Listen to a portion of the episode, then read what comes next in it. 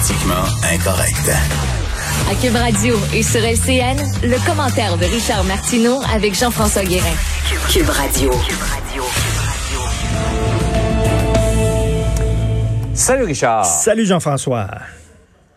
Euh, tu te demandes si Marguerite Blais mérite les critiques qu'elle a essuyées là, au cours des derniers jours. Ben oui, parce que là, il y a beaucoup de gens qui disent, écoutez, là, Madame Blais, vous êtes euh, ministre responsable des aînés, puis vous étiez avec les libéraux, puis vous avez strictement rien fait pour les aînés lorsque vous étiez avec les libéraux. Moi, je dis, attends une minute, Jean-François. Là, c'est pas vrai qu'elle a rien fait. On va, on va faire un voyage dans le temps. J'ai deux textes ici.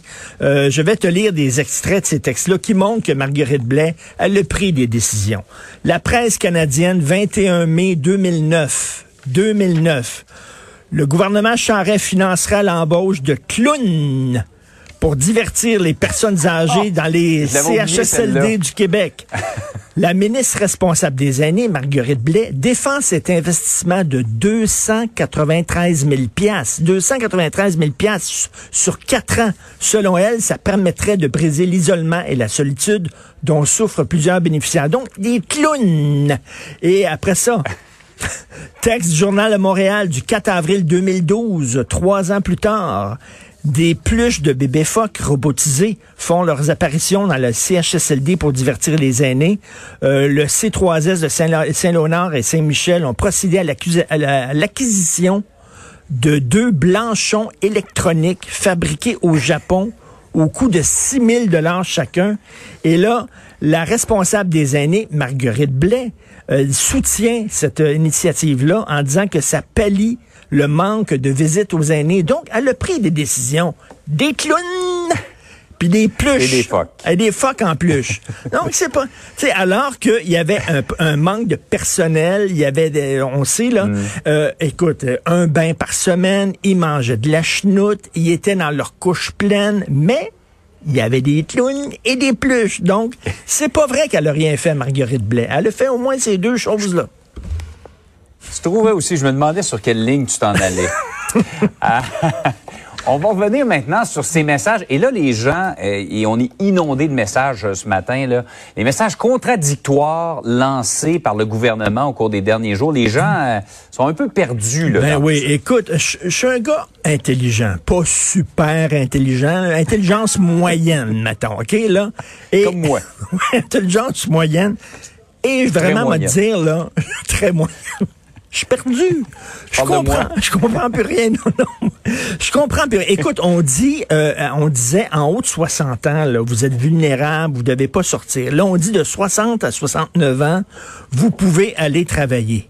On disait, écoutez, les personnes âgées sont vraiment vulnérables, faut pas qu'elles sortent. Là, on dit, ben non, faut qu'elles sortent. Et là, les propriétaires de résidences euh, pour aînés disent, ben attendez une minute, là. Nous autres, là, on, on désinfecte les murs, les portes, les poignées de porte. Et là, vous allez nous dire qu'ils peuvent sortir à toute heure du jour, aller dans des commerces, euh, les pharmacies, euh, l'épicerie, revenir peut-être peut-être euh, pogner le virus, revenir, puis ramener ça dans notre résidence, ça n'a aucun bon sens. On dit que les, les grands-parents peuvent pas serrer leurs petits-enfants dans les bras, faut pas qu'ils fassent ça. Sauf que les petits-enfants vont recevoir des câlins dans les garderies de la part de pures étrangères.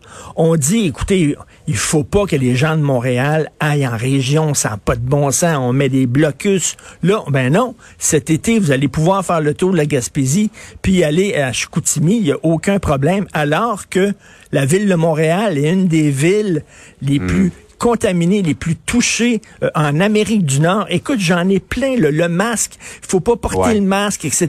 Là, on voit Valérie Plante avec un masque, Justin Trudeau avec un masque. On nous dit qu'il faut porter le masque. Il n'y a pas de rassemblement extérieur. Ben oui, vous avez le droit des rassemblements extérieurs pourvu que vous gardiez une certaine distance. Non, vous n'avez pas le droit de rassemblement. Écoute, je, je- je ne comprends plus rien. Et on sent qu'au Ouais. cours des derniers jours, il y a comme une panique et je comprends, je veux pas lancer la roche, on le dit, on le répète tous les jours, on Ouais. est dans l'inconnu, etc. Mais les, les gens, les gens écoutent ça puis ils savent plus là. Vraiment quoi faire, quoi Ouais, pas faire là. Oh oui, absolument. Et ça provoque. C'est peut-être ça un peu qui provoque aussi un relâchement euh, de- des mesures de distanciation. Les gens savent plus vraiment quoi faire. Ils se disent à quoi bon. là. À quoi bon, c'est ça. Euh, Une chose et son contraire, on nous dit le lendemain, euh, même au sein du trio de choc, on n'a pas l'air à s'entendre. Donc, c'est pas très, très bon. Mais écoute, même des gens à, à l'intelligence très moyenne ont, de la, ont de la misère. Comme à- nous autres. Comme nous autres, ont de la misère à y voir clair là-dedans. Oui, effectivement. Mais à la décharge, encore une fois, il Oui. y a- personne qui voudrait se retrouver non, à la non. place des décideurs. C'est à conjuguer à chaque jour avec des nouveaux facteurs à- dans une situation où on est totalement dans l'inconnu, à tâtons, on essaie-erreur et tout ça. Écoute, Jean-François, penses-tu que le, soir, quand François Legault se couche le soir, il doit se dire, c'est pas ça que j'avais demandé, moi. C'est pas ce job-là que je voulais, moi. Avoir Non. su, je me serais peut-être jamais présenté en politique. Lui, il pensait gérer le Québec en temps normal. Là, il se retrouve dans une situation historique, inédite. Pas évident. Il n'y a plus rien de normal par les temps qui Non. courent. Merci Richard, pas. bonne journée. Merci, bonne journée. Salut. Richard Martin.